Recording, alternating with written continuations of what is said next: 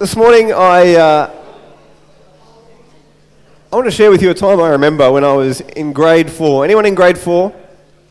We have a few more school kids here now, that's great. Grade four, I was about 10. How old are you?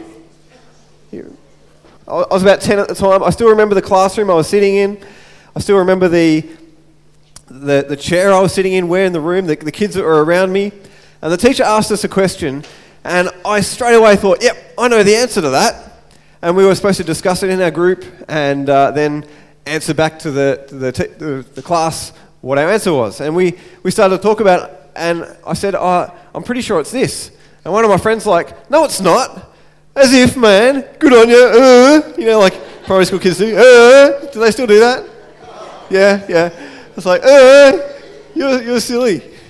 So I sort of shrunk back in my box, and the discussion continued. And then that we had to answer. And everyone answers, and then the teacher says, Well, you're all wrong. And I'm like, Oh, I knew it. And he says the answer, and I was right. I was right all along. I'm like, You should have listened to me. and right then, at that age of 10, in grade four, I suddenly realized I have a voice. I have a voice, I have, a, I have ideas, I have beliefs, I have uh, knowledge of some things. Sometimes I'm right. And sometimes I shouldn't listen to my friends. It's like if you're doing a test. Don't ever look at the person's paper beside you and see that he's got a different answer and go, oh, I better change it because you might be right and he might be wrong. It's not worth it. That's a little tip. This morning, if we've got the PowerPoint there, um, I want to talk about the fact that there are many voices. We got that there? No, not yet. There we are. There are many voices in our world that say what is right, what is good, what is true, what is um, what is the best. There's many voices about what's the best football team. That's all I'm going to say about that. Uh, there are many voices about uh, what's good, what's right, what's valuable. But there is only one voice that really matters, and that's the voice of God. God says what is true. God is the way, the truth, and the life. Jesus is the way, the truth, and the life. His word is authority. His word is true. And we've got to be careful what voices we listen to. Amen. I want us to turn to Jeremiah chapter 29. And at the time when this is written, uh, Israel has been taken captive. Israel are captives, and they've, been, they've finally begun to cry out to God and say, God, please free us from our oppressors, free us from those ones that have taken us captive. And there's some people that have risen up, and there's some people that are saying, I believe God's speaking to me, and they speak out words that are lies. There are people that are speaking and saying, God says whatever, but it's not true. And this is what God says to his prophet Jeremiah in Jeremiah chapter 29, verse. Oops, I turned that off instead of on. Uh, Jeremiah chapter 29, verse 4. It says, This is what the Lord of heaven's armies, the God of Israel, says to all the captives he has exiled to Babylon from Jerusalem Build homes and plan to stay Plant gardens and eat the food they produce. Marry and have children. Then find spouses for them so that you may have many grandchildren. And all the grandparents said, Amen. Amen. Multiply, do not dwindle away, and work for the peace and prosperity of the city where I sent you into exile. Pray to the Lord for it, for its welfare will determine your welfare. We should pray for the welfare of our city and our nation. This is what the Lord of the heavens armies, the God of Israel, says. Do not let your prophets and fortune tellers who are with you in the land of Babylon trick you. Do not listen to their dreams, because they are telling you lies in my name. I have not sent them, says the Lord. This is what the Lord says You will be in Babylon for 70 years. But then I will come and do for you all the good things I have promised, and I will bring you home again. For I know the plans I have for you, says the Lord they are plans for good and not for disaster, to give you a future and a hope. In those days when you pray, I will listen. If you look, if you look for me wholeheartedly, you will find me. I will be found by you, says the Lord. I will end your captivity and restore your fortunes. I will gather you out of the nations where I sent you and will bring you home again to your own land. God knows the plans He has for you. These people were captives in, in and, they're saying, God, why, Why is this so? How can we, why is this like this? And God, when are we going to be free? But God says, be still, be calm, pray for the city you're in. I'm going to restore your fortunes. I'm going to free you. I'm going to set you free. I'm going to do as I've said. But trust me, I know the plans I have for you. He hasn't given up on their plan, uh, his plans for him. He has plans for them, and he's going to continue his plans for them. I remember the first time that I was overseas when I was 18 years old and I got the chance to share the gospel with people in another country. And I thought, God, who am I that you have allowed me this privilege and opportunity to share with other people? God, why have you allowed me, little Andrew from Colac, to come and talk to these people in another country about you? Why, why, didn't you call someone down the road? Why isn't it, why is it me, Lord? And we've got to come back to that thing of God knows the plans He has for us. We might doubt His purposes, we might doubt His plans, we might doubt what He's saying, but He will never change His plans. He knows the plans He has for us to give us a future and a hope, not for disaster, but to use us for His glory. And we've been blessed this last week or so to have Pastor Joe and Pastor Paul with us. And um, those of you who've got to meet them, um, they're just two beautiful ladies who love God and love people. And I'm going to ask Pastor Paul to, to come and we're going to ask her some questions this morning and let her share uh, her heart just a little bit with you. I'm just looking for a microphone. There we are. Can we give Pastor Paul a hand as she comes?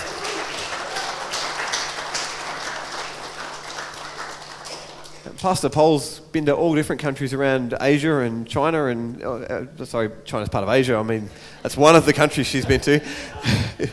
and uh, God's used Paul in amazing ways. I'm sure she's thought, God, who am, who am I that you would use me? And I know the Philippines is a nation that is, uh, there's a lot of Catholic influences, but there's also a lot of other influences into that, even Catholic ideas. And, and you grew up in a, a Catholic home.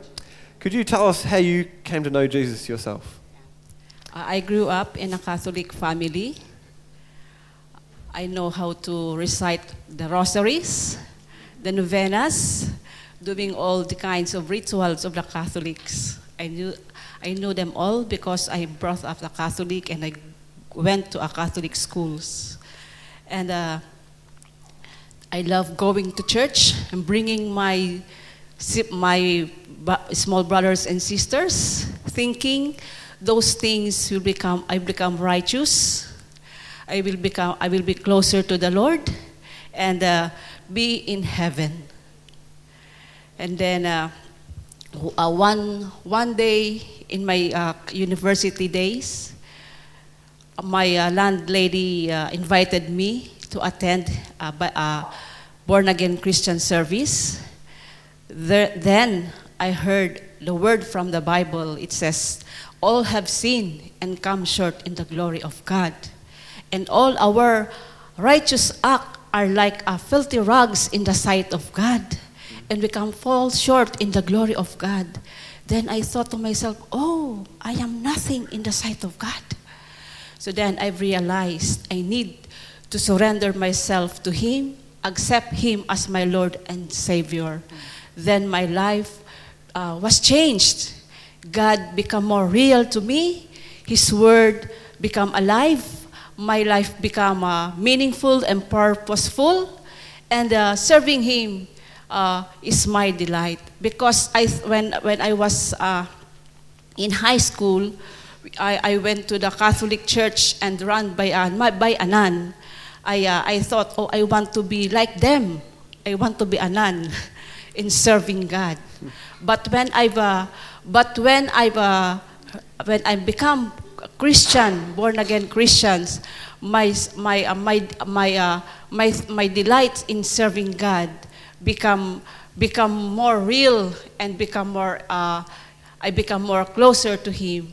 Uh, really, it really changed my heart because uh, in, in, in knowing and surrendering, my, uh, in surrendering and acknowledging, acknowledging His lordship over my life, it really gives me a difference, and and, and I and I will be not be like this if I uh, there's no God in my life. Yeah, yeah, amen. Praise God. all of heaven rejoices when one sinner comes home. Amen. yeah. And uh, you mentioned your brothers and sisters then, and you're one of ten kids. Yes. And uh, your parents were often away working. Yes. And I think sometimes uh, many of us maybe would maybe uh, feel a little hard done by maybe if we were left home with all the 10 brothers and sisters and uh, had to look after them and care for them. And, but as I was share, talking with you the other day, you talked about how you could see that God was stirring in you a heart for ministry even at that time. Can you yes. share about that? Yeah, I have uh, ten. Uh, I have we're ten. I am the third.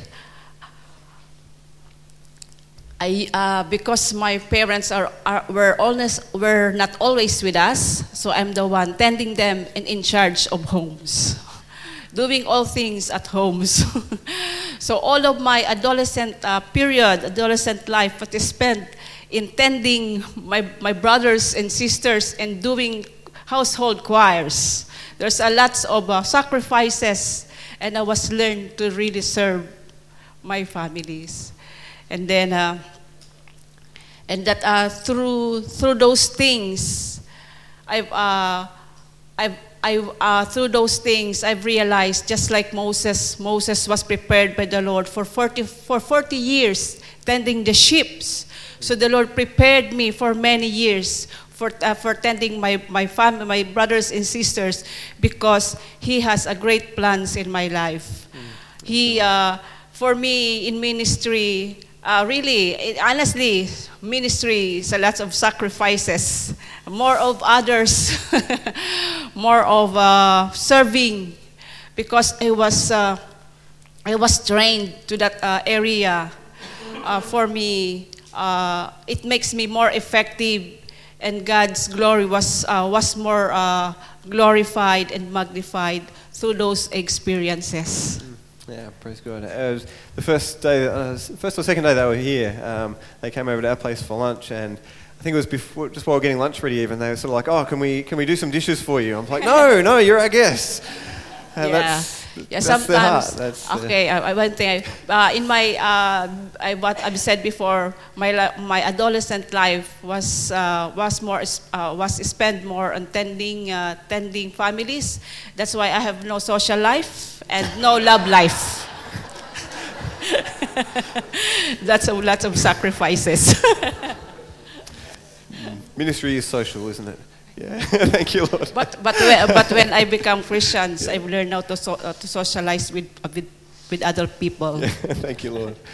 Um, another thing I, I noticed talking with you and Pastor Joe, um, you're both you've, you've known each other for a very long time. Uh, you, you've planted the church Yes. of Tehillah for together, Yes. and but you're both very different. You have different Yes. gifts and strengths, and I see that that hasn't been a, a challenge, but Yes. a, a blessing to you. Can you Yes. talk about that? Yes, uh, we've known Pastor Joe for many times. We belong to a same church, but we're not close to each other. Uh, but uh, one day in a mission house, we prayed together, and then uh, there, uh, the the moving of the Holy Spirit was very strong, and then we came to the point where kneeling and praying to the Lord and crying to Him, and then we received a word. Uh, we received a word. Then I asked her, What's the word you received from the Lord? She said, I saw a vision that both of us are handling, uh, uh, are handling a net with full of fishes inside. And then uh, I said, Oh, that's also the word. Uh, that's also the word I received from the Lord in Luke five.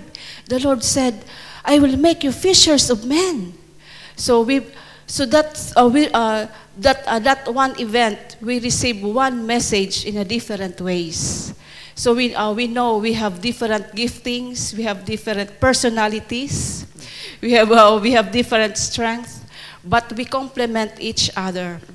Uh, he's more on a seer, but I am more on um, on how or in, uh, in on uh, details. She's more on the on the young people. I am more on the children. We uh, we respect each other. We know and acknowledge our individ- uh, our individual giftings and uh, talents. That's why we respect each other. And we, uh, we keep on, we, we really come together in prayer every time we really come really in prayer, asking, seeking the Lord the directions, or else we will be lost always because we have different personalities, we have different uh, gifting. So that's why we, we keep that in uh, we we where where we keep that unity, we keep one uh, that oneness in the spirit by being always in the presence of the Lord. Yeah. And then uh, we have we have one goal. We have one goal. That goal is for uh, for the uh, believers to come to the church, uh, at, at, to come to the church that they will be that they will be uh, more effective in ministry, that they will be uh, more uh, uh, that Christ be, they will know more that Christ be formed in them. Mm, amen. Amen. And uh, just during the prayer meeting this morning, I, just the verse came to me that they will know us by our love for one another, and Yeah. God help us have that kind of unity together. That even though we have different gifts, that we Yeah. complement each other and work together for God's glory. Yeah. Just finally, uh, we all have different things God stirs us in, and different things that God does in bringing us to Himself. Um, what's what's one of the passions that God's put on your heart for His church? Yeah, uh, one of the passions God put in my heart is to to make or create a pathway for the believers and uh, the new believers for the old, so that they will be uh, they, uh, they, they, they will they will emerge in their giftings. They will uh, they will have the uh, emerge in giftings that they will be faithful in their uh, faithful in the calling and be effective in the ministry. Uh, uh, creating uh, creating pathways, less like uh, doing uh, uh, every year a youth camp and children's camp. We have uh, doing discipleships for the young adults, for the children, for the young people, and for for families. We are creating.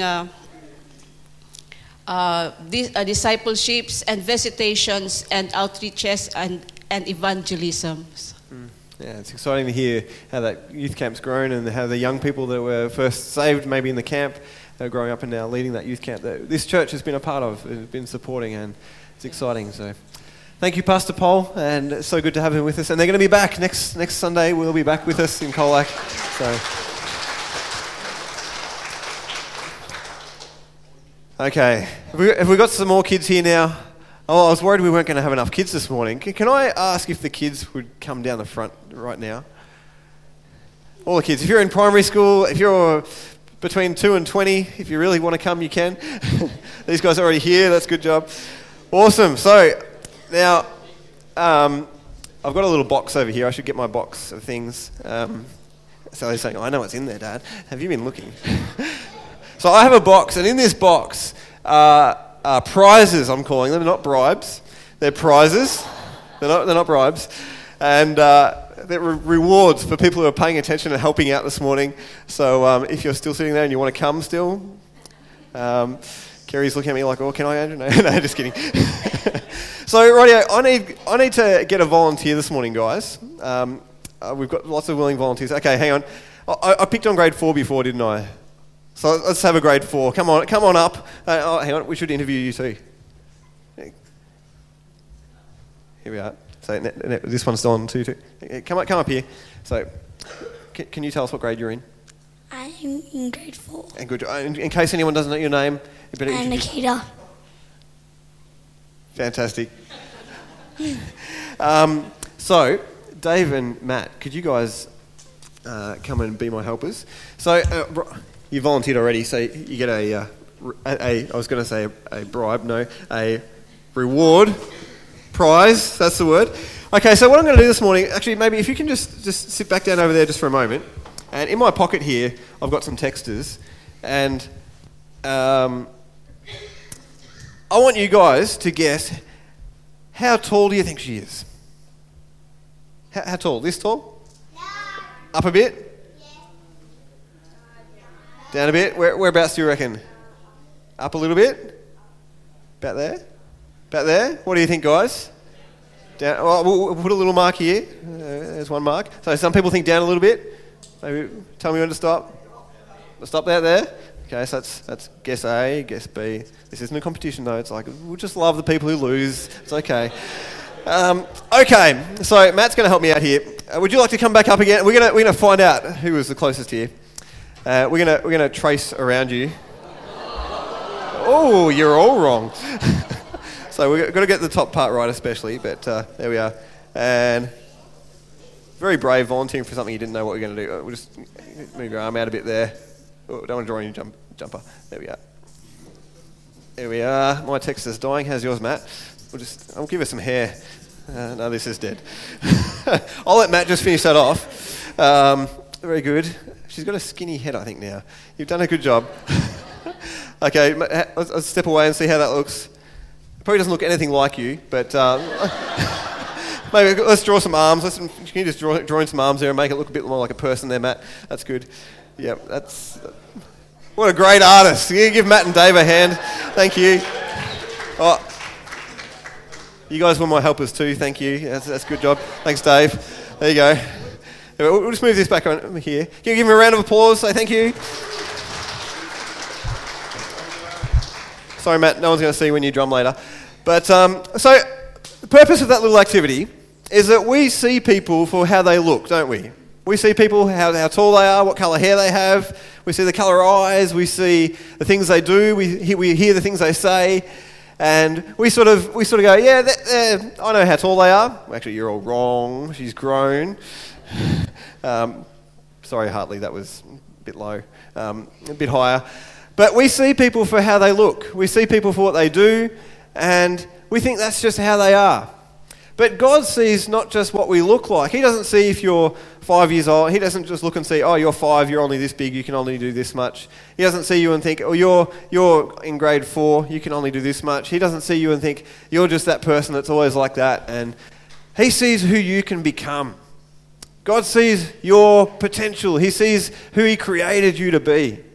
God doesn't just see your mistakes and the things you've been like in the past, but He sees what He can do in and through you for the rest of your life. Now, on the back of this, what do you reckon I've got on the back? Actually, it's a trick question, there's nothing. what I was going to do is on the back, I decided it was a bad idea. Actually, Rochelle convinced me. Um, it was discussion, mutual agreement. Um, on the back, I was going to draw a picture of who you might become one day. And it was going to be this big, strong. I didn't know if I should do a, a, a man or a lady because I wasn't sure who I was going to get to volunteer. But I was going to draw a person that was going to be really big and really strong, about six foot three. And I'm going to say, God sees who you can become. But you know what? I decided it was a bad idea. Because God isn't just waiting till you get to six foot three to do something amazing in you.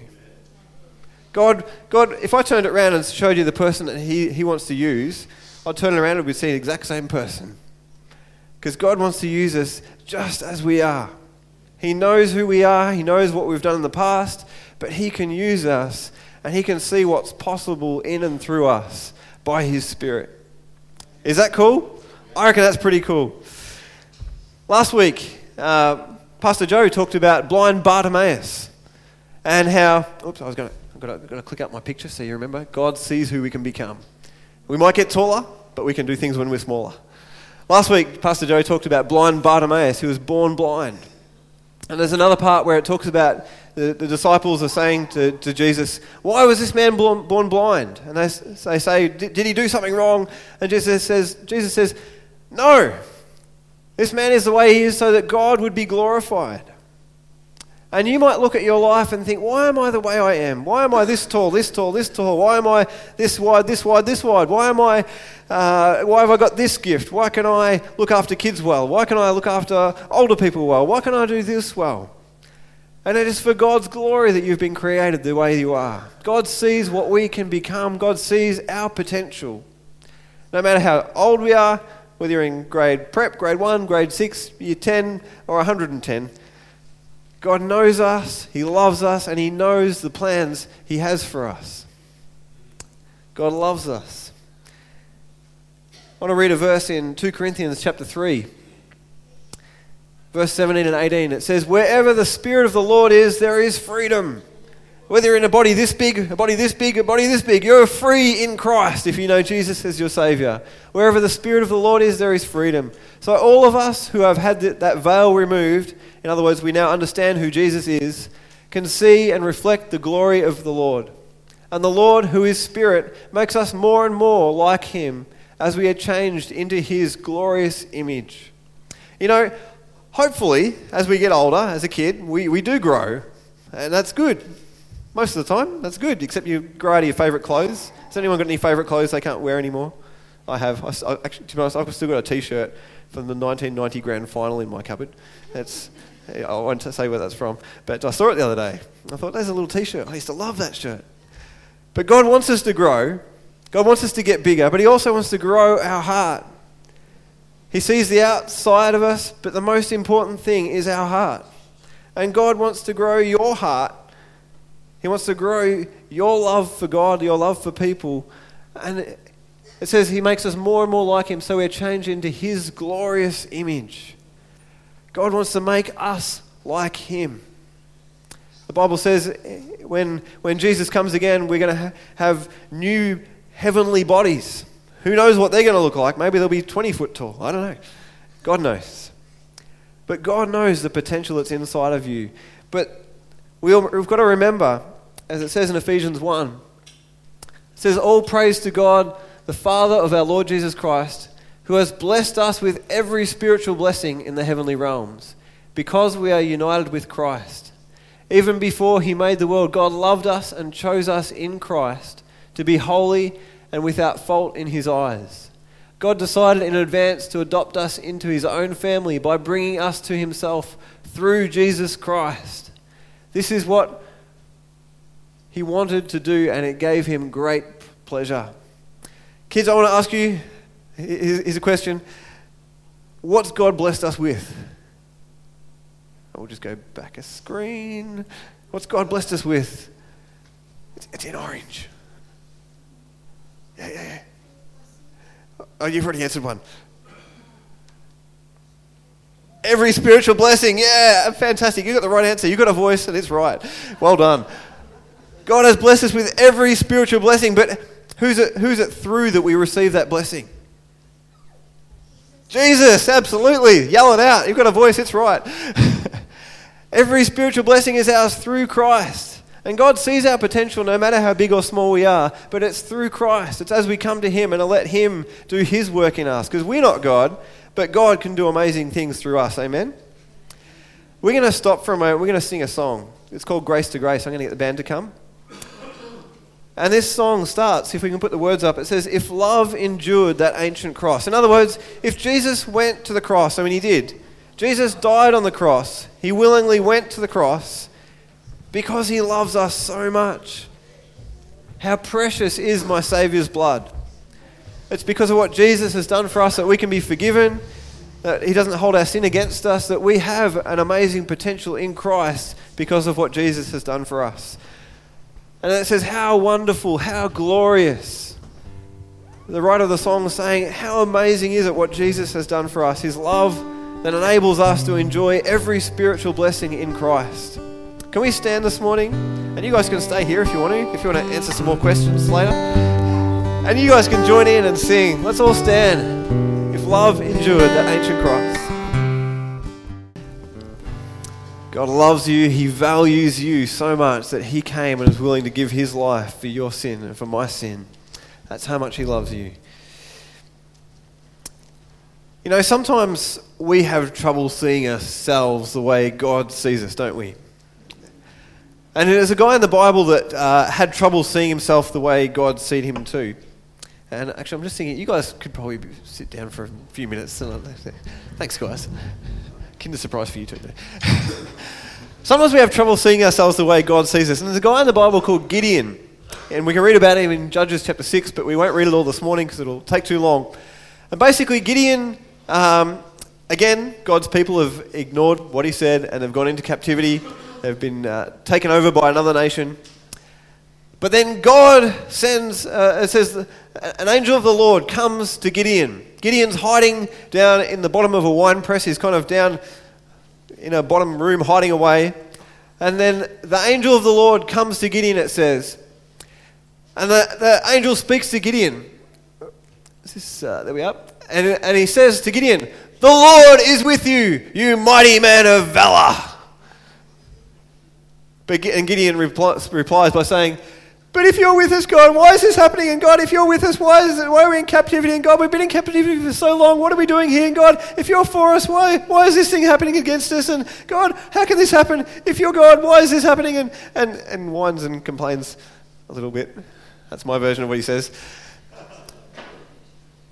The angel of the Lord started off by saying, The Lord is with you, you mighty man of valor. Turn to the person beside you and say, You're a mighty person of valor. Who feels mighty? I was going to look up the word valor because I haven't got a very good definition for, of it, but it's good stuff.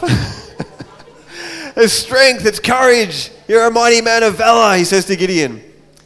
Gideon complains a little bit, and then the angel of the Lord says again, Go! Actually, before he says go, it says in the Bible, you read it, it says, The Lord turned uh, towards Gideon. It says he, he looks back at Gideon.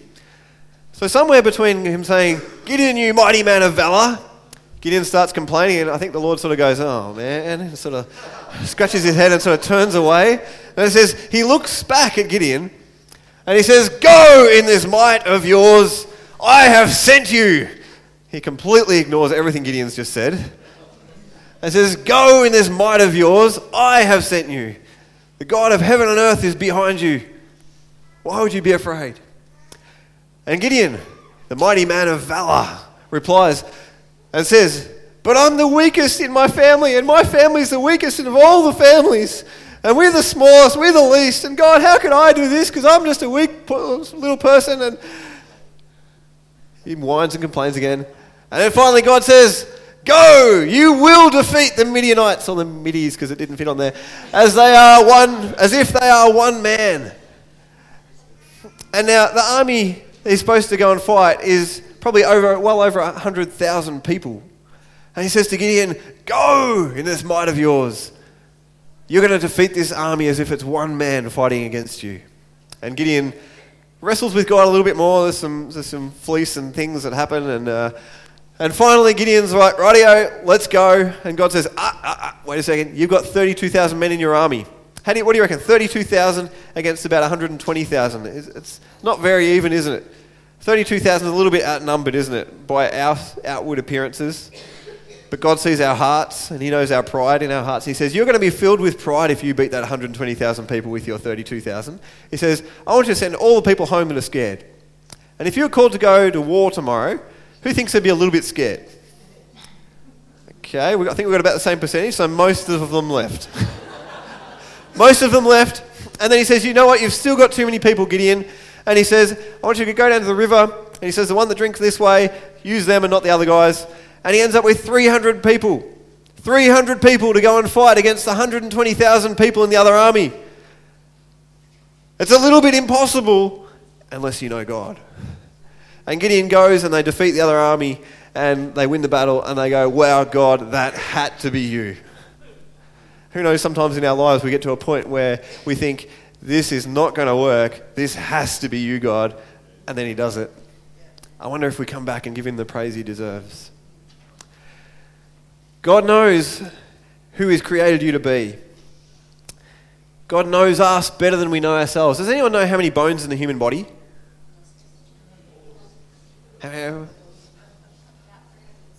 Oh, 306. It could be 305, I think. No, I actually have no idea. But good job, Nelly. Well done. God knows us better than we know ourselves. He knows everything about us. He knows us everything internally. He knows us everything in our minds, everything in our hearts. He knows what we've done. He knows what we're going to do. Because He knows the plans He has for us. He created us for a purpose. Now, kids, this is a, this is a question for the kids, guys, the youth. You've got to let the kids have a go. Who can tell me who was the person that became the king of Israel that beat a giant before that? Joseph. David. Fantastic. Well done, mate. There you go.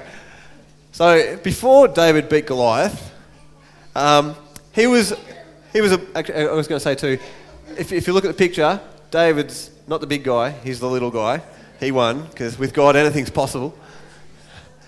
But before David defeated, defeated Goliath, before he became king, you know, David was out in the, in the paddocks one day looking after the sheep. He was at home, and this prophet comes to their house, and the prophet says, I'm going to anoint one of your kids saying to David's dad, Jesse, he says, I'm going to anoint one of your kids to become the future king of Israel. And Jesse's kind of like, ah, oh, awesome. Rightio, boys, line up. And uh, he, he sort of says, here's my oldest. It's got to be this guy.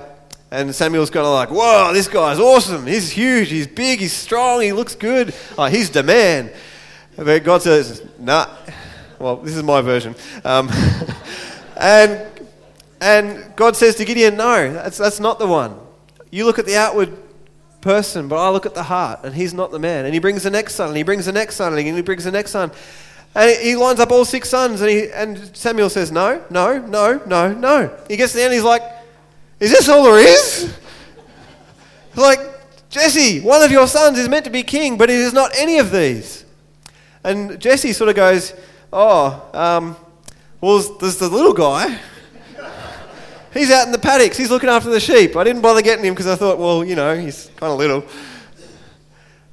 Even David's own dad didn't see his potential in God. And even our own parents at times mightn't see our potential in God. Our brothers and our sisters mightn't see our potential in God. We might not see our potential in God. But they called David in. Samuel said, We're not going to eat until this kid comes in and I anoint him because God has chosen him. And it was the little guy. It was the little guy that no one expected that God used in an amazing way. He had a heart after God, the Bible tells us. I want to read verse 7 of 1 Samuel chapter 16. It says, The Lord said to Samuel, this is talking about the older brothers, don't judge by his appearance or height, for I have rejected him. The Lord doesn't see the things, see things the way you see them. People judge by outward appearance, but the Lord looks at the heart. You know, we, we see the height of Nikita and go, oh, she's that big. But she could defeat a giant and become a, not a king, you, you know. Her potential in God, your potential in God, is as big as God wants it to be. You can do anything that God has called you to be and do. I want to look at one more person this morning before we finish up. And who's heard the story of Jesus feeding the 5,000 people? Yep, fantastic. How, does anyone know how many, how many Oh, what, what did they feed him with? What did he feed the 5,000 people with? Yeah. Bread and. Yes, fantastic. Good job, Faith. And it wasn't fish and chips, whoever said that. I think I know. Pretty close. It was fish and bread. Does anyone know how many bits of bread and how many, how many fish? Oh, Nathaniel. There was 5,000 people, but how many bits of bread and how many fish? Do anyone know? Hartley. There's 5,000 people, but how many bits of bread and how many fish? So, say again. Or five loaves. That's that, that bit's right. So that one gets a prize. There you go. And anyone, who, who knows how many fish? Somebody, Grace, you put your hand up. Oh no! Oh, Josiah, two. Yay! Good job, mate. Whoops two fish and five loaves of bread. And you know what? The disciples, when they, Jesus said to them, I want you to feed these 5,000 people. And they're like, Jesus, you're crazy. We can't feed these people even if we spent a whole year's wages on this food. And it's, it's recorded in every one of the Gospels in Matthew 14, Mark 6, Luke 9. But in John chapter 6, it mentions a little boy. It doesn't mention it in the other passages.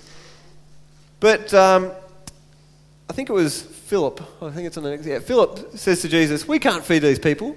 But then Andrew, a man full of faith, a man sees what can become, he says, Jesus, there's a boy here, and he's got five loaves and two fish. And then he sort of reality kicks in and he's like, But what can we do with that? I just think of that little boy. Uh, imagine, do you take your lunch to school? Yep. Anyone take, take their lunch to work? You've, you've packed your lunch for the day, you go off to see Jesus, and you're sitting there with your little basket, you're thinking, why has no one else brought their lunch? Those silly people. And, and you're sitting there with your five loaves and two fish. It's probably not like a loaf of bread like we are thinking, it's just a little thing of bread. And he's sitting there with his five loaves and two fish. And he hears that they're looking for food, and he's kind of like, I'm hungry.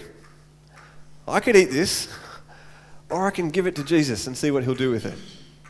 And the boy at some stage must have said, well, I've got five loaves and two fish. And Andrew brings it and says, Jesus, what can we do with this though?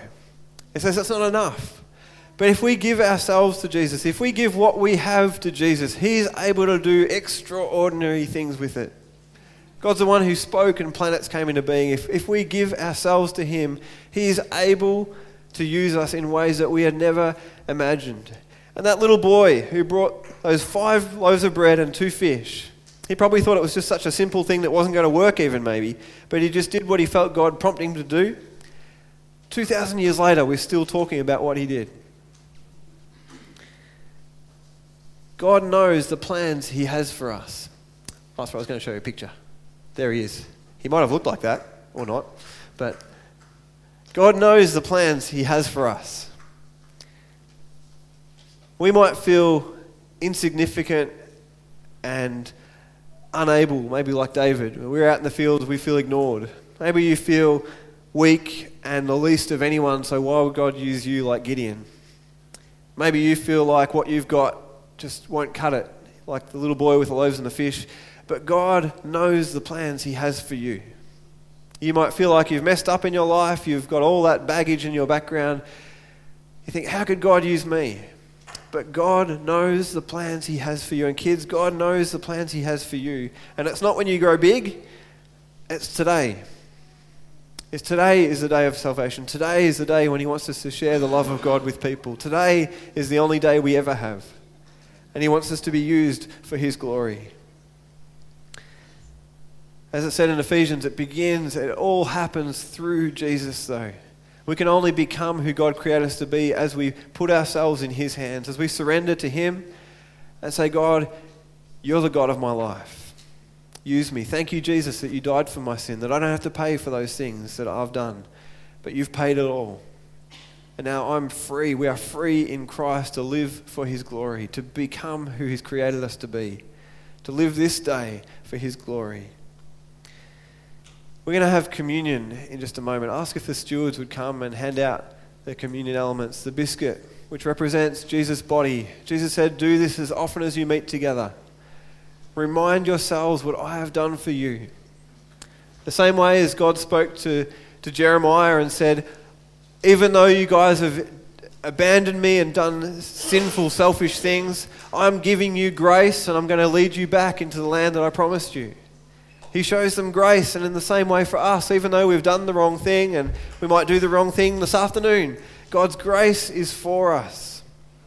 And He knows the plans He has for us, and the plan He has for us is to come to Him and say, God, I'm sorry for what I've done to surrender our lives that we might live for His glory and become who created us to be. So, can we just take a moment to think about the amazing grace of God that He would choose to create little old me, little old you? But not only that, He chose to forgive us for our sins, and He knows the plans He has for us. He, he knows the plans, and He hasn't given up on you. Let's just take a moment, just close your eyes and and thank God for what Jesus has done for us upon the cross. But it's only by His grace that we're saved. It's by what He's done for us that we can become who He's created us to be.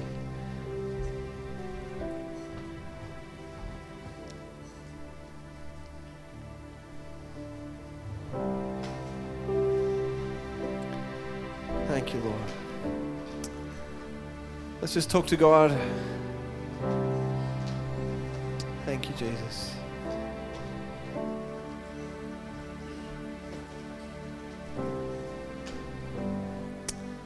Praise you, God. Thank you, Jesus.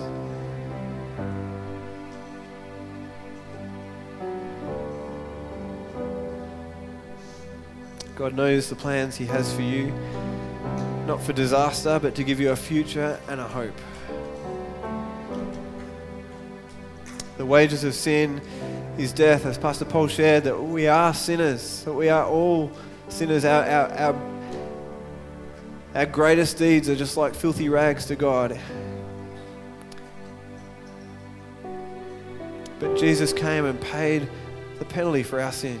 He took our death penalty upon the cross that we can be forgiven and have eternal life.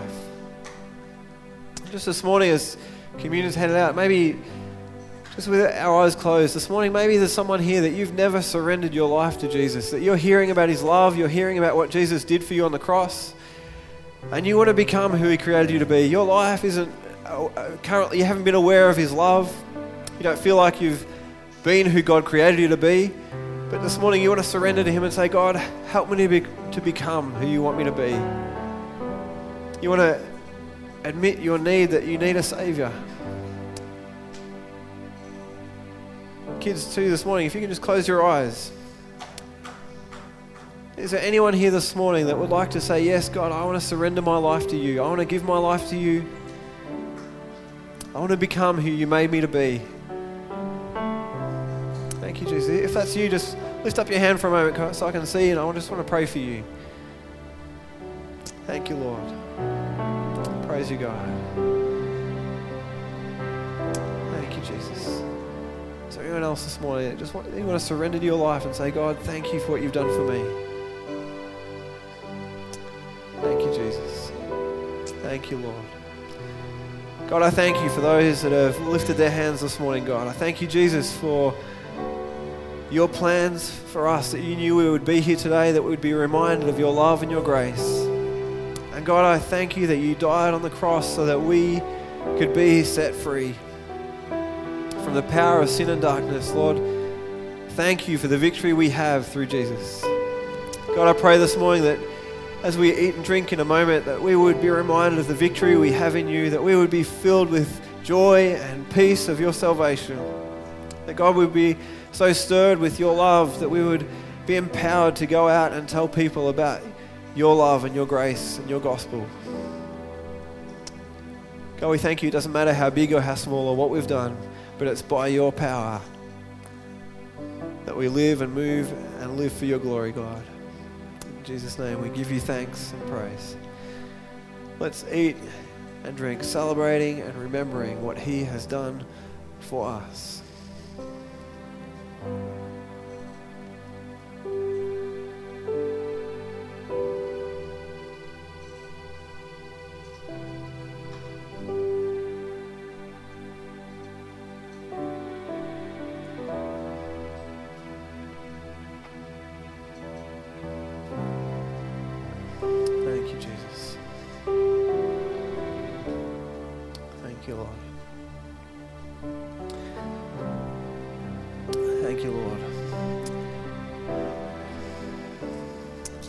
Thank you, Jesus.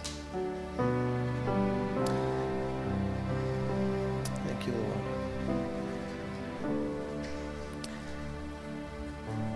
God sees every heart. He knows every heart. And this morning, if you have some need in your life, God longs for you to talk to Him about that need. If you have some challenge in your life, I just encourage you at this time just to say, God, help me in this. I don't know the way forward, God, but just help me in this situation. Maybe you need healing, maybe you need wisdom, whatever it is. God tells us to ask. Thank you, Jesus. God, I thank you that you don't look at the outward appearance, but, but you look at our hearts, God. And I just pray that you would respond to each heart this morning. Thank you, Lord, that you love each one. And God loves every one of you kids, and we, we want to tell you how much we love you guys and appreciate you're a part of this church. And uh, those of you who missed out on a prize, I've got a prize for you afterwards as well. But we're going to have a cup of tea and coffee in a moment. But first, can we just stand and sing that? I don't know if it's the chorus or whatever it is again, but when I see the cross, I see freedom. When I see the grave, I see Jesus. And from death to life, I will sing your praise. God's created us for his glory. Let's stand and give him the praise that he deserves this morning. Amen.